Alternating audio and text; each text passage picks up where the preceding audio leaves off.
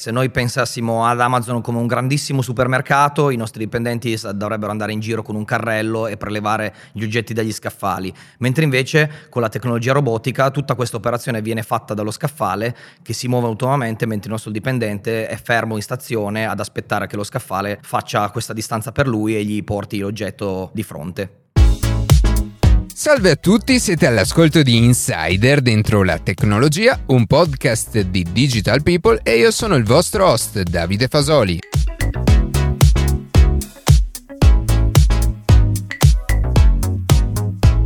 Oggi visiteremo un centro di distribuzione robotizzato di Amazon e proveremo a capire come la tecnologia, in particolare l'automazione e la robotizzazione, possono facilitare e rendere più sicuro il lavoro di tantissime persone. Prima di passare alle notizie che più ci hanno colpito questa settimana, vi ricordo che potete seguirci su Instagram a chiocciola dentro la tecnologia, iscrivervi alla newsletter e ascoltare un nuovo episodio ogni sabato mattina su Spotify, Apple Podcast, Google Podcast oppure direttamente direttamente sul nostro sito.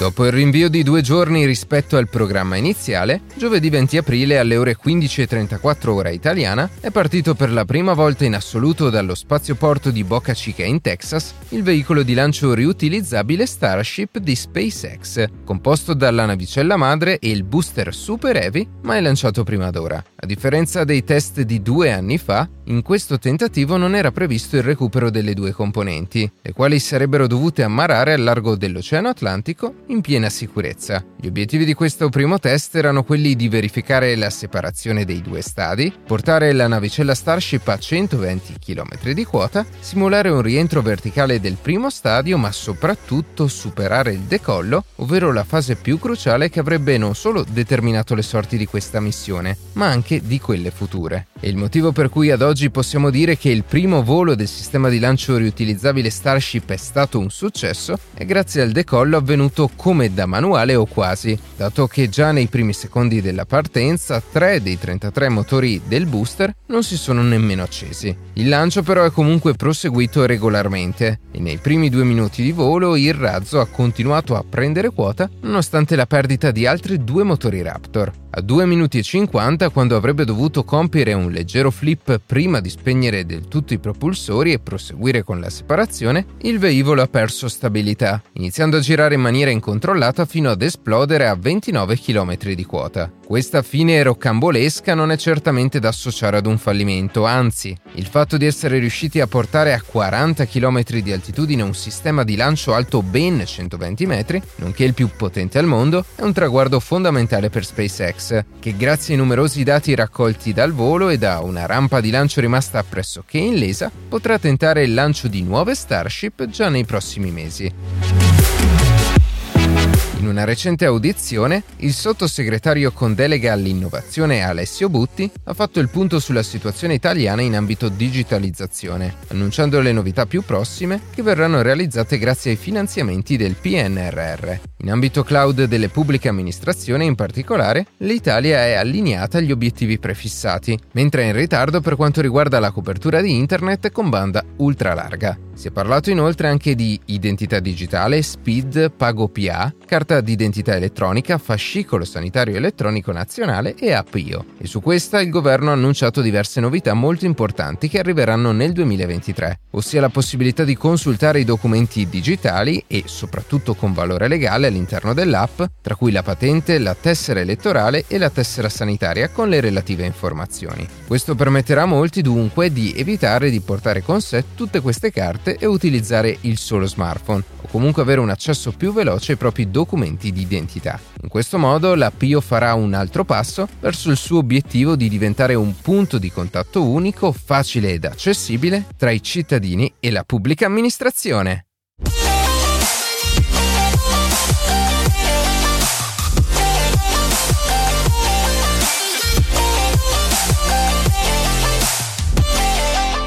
Mondo del lavoro sta cambiando drasticamente grazie alla tecnologia e i lavoratori iniziano a interagire sempre più spesso con robot e macchinari in grado di supportarli nelle loro attività. Questo non solo garantisce una qualità lavorativa superiore, ma permette alle aziende di fornire servizi sempre più rapidi ai propri clienti. L'esempio più emblematico è forse quello di Amazon, che in pochissimo tempo riesce a consegnarci a casa un enorme catalogo di prodotti. Com'è possibile tutto questo? Per capirlo, oggi siamo nel centro di distribuzione robotizzato di Amazon a Torrazza Piemonte, in provincia di Torino, e con noi c'è Matteo Conti, responsabile di questo centro.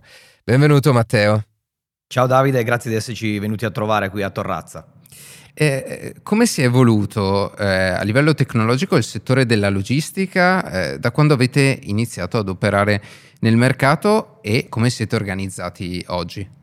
Bene, sì, eh, il settore della logistica è fortemente influenzato dalla tecnologia e il suo sviluppo continua a essere molto legato allo sviluppo te- tecnologico. Eh, l'innovazione fa parte del DNA di Amazon e quindi su questo possiamo definirci già all'avanguardia di, per quanto riguarda eh, come è organizzato il nostro settore. Eh, abbiamo iniziato a operare in Italia nel 2010 e nel, adesso nel 2023 contiamo 10 centri di distribuzione, 3 centri di smistamento in cui arrivano i pacchi che noi spediamo dai centri di distribuzione e 37 centri di smistamento a valle dove i furgoni poi partiranno per arrivare alle, alle porte dei nostri clienti. Quindi è stato veramente un, un lungo percorso, eh, siamo orgogliosi di aver creato durante questi anni 17.000 posti di lavoro a tempo indeterminato in Italia nel centro dove ci troviamo oggi, a Torrazza Piemonte, è un centro di, che è definito Amazon Robotics, quindi si avvale della tecnologia robotica che è lo stato dell'arte per, per Amazon. Questo magazzino è nato nel 2019 con l'obiettivo di fare 1200 posti di lavoro in tre anni e vogliamo continuare a crescere. Ok, e questi eh, magazzini, questi, questi, centri di distribuzione sono tutti uguali oppure sono... Abbiamo diverse categorie di, di, centri di distribuzione in Amazon, tra questi 10 che ti ho menzionato inizialmente, 6 si avvalgano in Italia della tecnologia robotica. Ok, e mm, come mai questa scelta? Cosa cambia tra uno e l'altro? Bene, eh, diciamo che la tecnologia robotica in questo momento ci eh, supporta nel eh, smistamento e nel, eh, nella nella gestione di oggetti medio-piccoli. Per gli oggetti, diciamo, grandi o extra large abbiamo dei magazzini dedicati. Ok, e passiamo adesso quindi ad analizzare il percorso che fa un, un pacco da, da, quando facciamo l'ordine a quando ci arriva eh, nelle nostre case. E, e quali tecnologie di automazione e robotica vengono utilizzati appunto in questi in questo specifico allora centro di, di distribuzione Amazon e eh, come vengono integrate nel processo di lavoro, come, come coinvolgono le persone. Bene, c'è sempre un po' di curiosità dietro questa domanda e cerco di essere più chiaro possibile. I prodotti arrivano dai nostri fornitori eh, tramite bilici che vengono poi ricevuti e scaricati dal nostro reparto di inbound dove riceviamo la merce questa merce viene eh, trasferita in contenitori standard che utilizziamo, che vengono poi caricati su nastri trasform- trasportatori. In questo magazzino abbiamo qualche decina di chilometri di nastri trasportatori. Quindi la merce, dopo essere stata ricevuta e messa in un contenitore, si muove lungo nastri trasportatori che, pro- che portano il prodotto al piano robotico dove eh, riceviamo il materiale e lo stocchiamo. Cosa significa stocchiamo il materiale? Diciamo che in, una, in un magazzino di vecchia concezione un nostro dipendente avrebbe dovuto girare tra gli scaffali e posizionare gli oggetti su uno scaffale come possiamo pensare a un supermercato.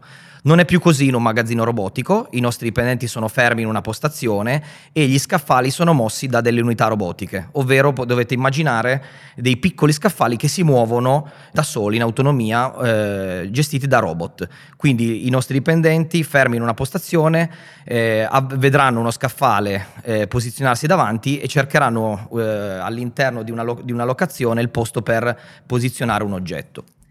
In, questo, in, quel momento lì finisce il, il, processo di inbound, ovvero riceviamo il materiale e lo stocchiamo. Quindi da quel momento lì il, pro, lo, il prodotto è disponibile per l'acquisto per i nostri clienti. Come, come, avete visto, perché avete fatto un giro qua dentro, avete visto che i prodotti sono tutti stoccati in maniera randomica, casuale, perché riteniamo che sia eh, più semplice poi eh, per un sistema robotico trovare il primo operatore disponibile, il primo dipendente disponibile e eh, assegnargli un lavoro quando un, un oggetto viene ordinato. Cosa succede quindi quando un oggetto viene ordinato? Lo scaffale contenente quell'oggetto cerca un nostro dipendente, il primo che trova, e gli si propone davanti segnalando qual è l'oggetto che deve essere prelevato. L'oggetto quindi viene prelevato, rimesso in, un contenitore e che viene caricato su nastri trasportatori e arriva fino all'impacchettamento.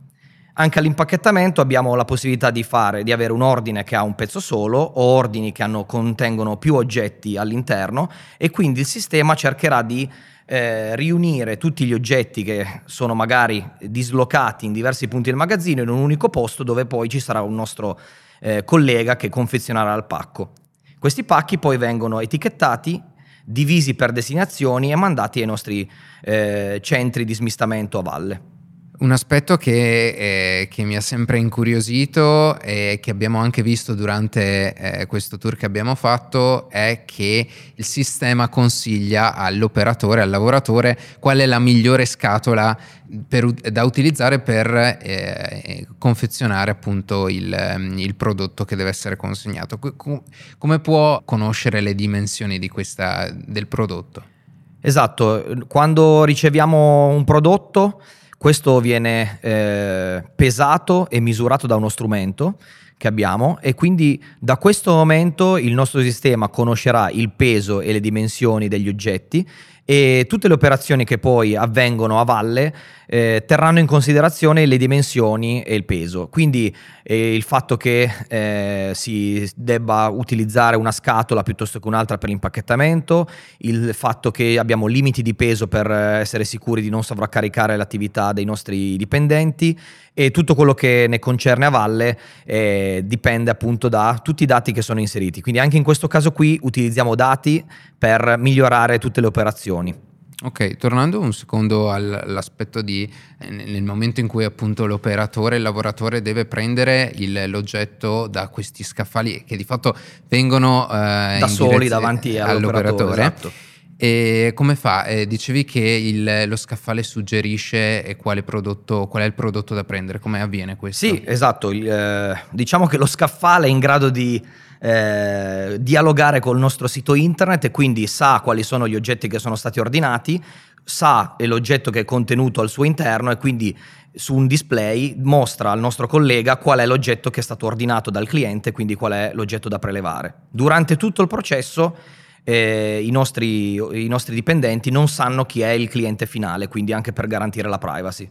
Ok, e, qu- quanti scaffali? Abbiamo visto che eh, c- c'è un, un'enorme stanza piena di questi scaffali. Quanti scaffali servono per stoccare così tanti eh, beni, così tanti prodotti? Beh, ce ne sono, dipende dalle dimensioni dei magazzini, quindi sono, abbiamo di magazzini di diverse dimensioni.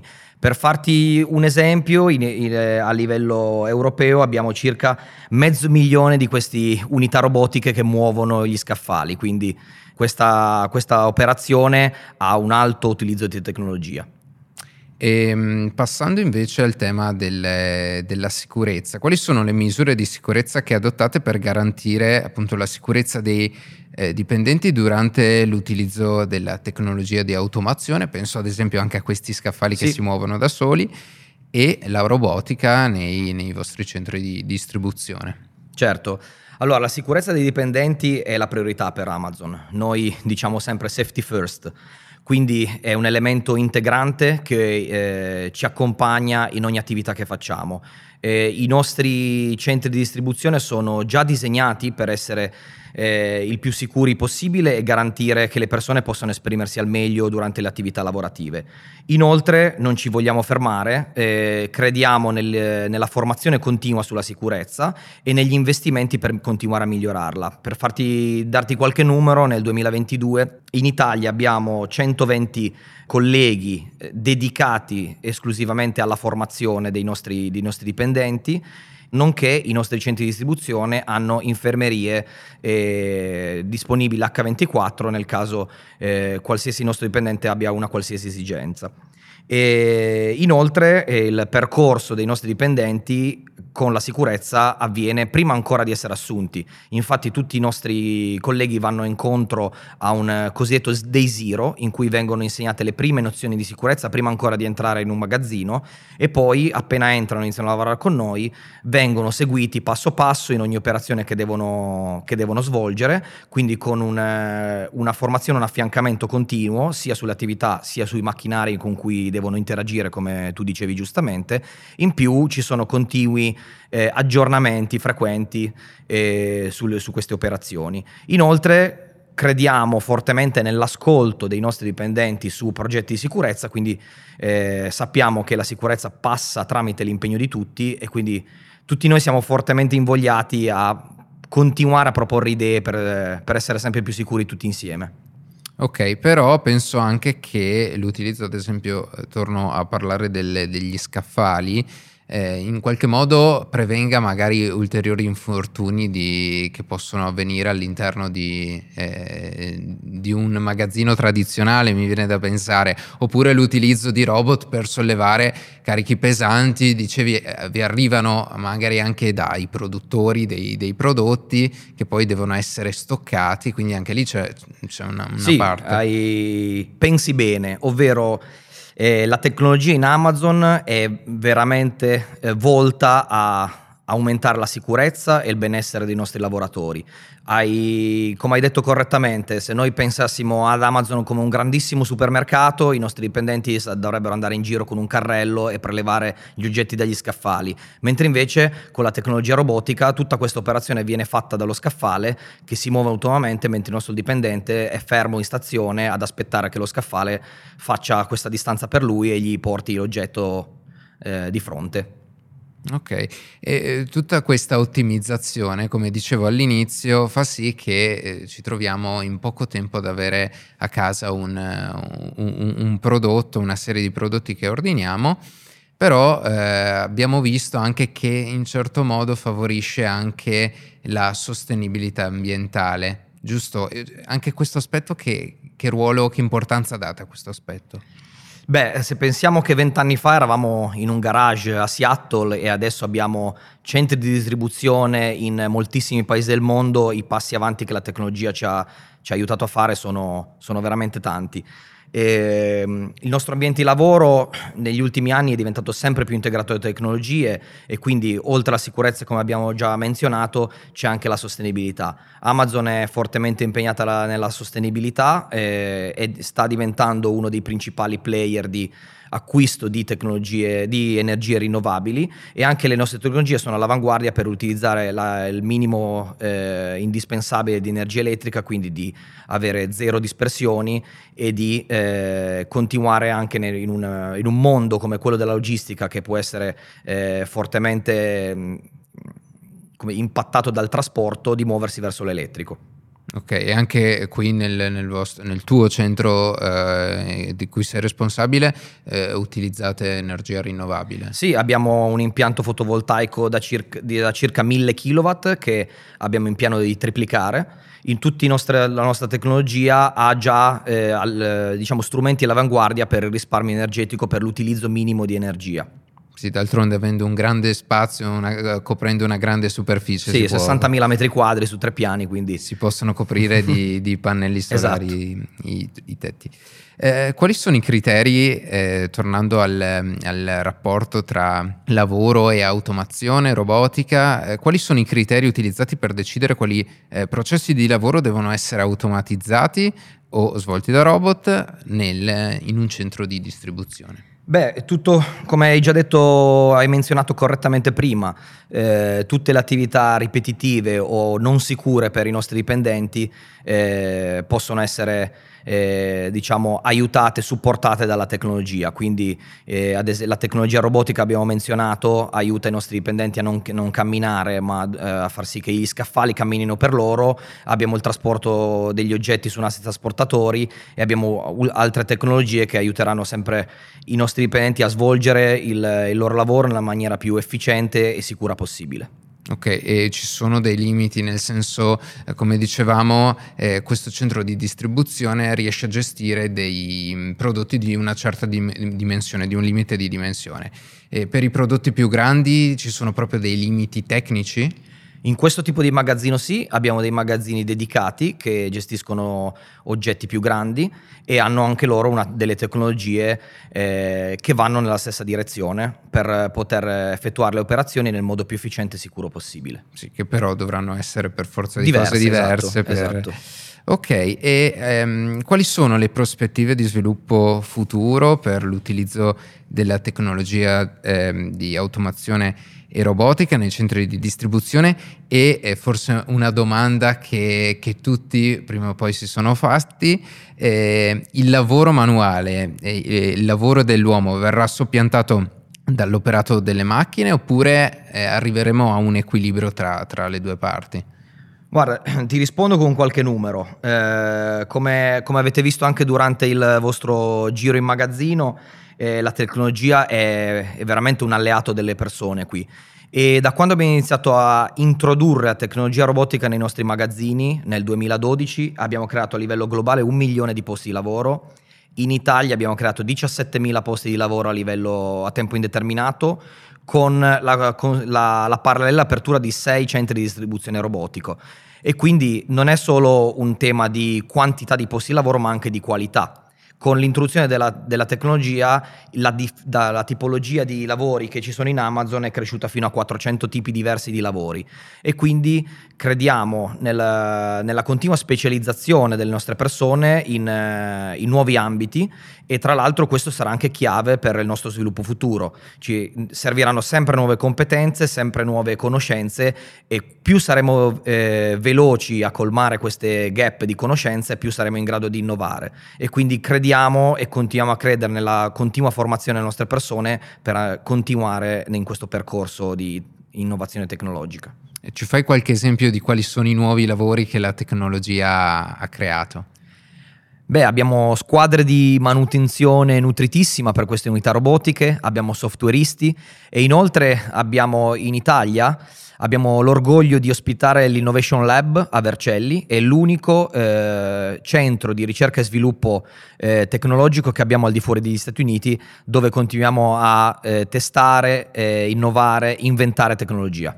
Quindi tecnologia che può ulteriormente ottimizzare il, eh, la logistica e facilitare. Esatto, siamo sempre alla ricerca di nuove opportunità. Ok, va bene, grazie allora Matteo per averci raccontato eh, questa interessantissima e, e, e grandissima realtà. Grazie a voi e ci vediamo alla prossima.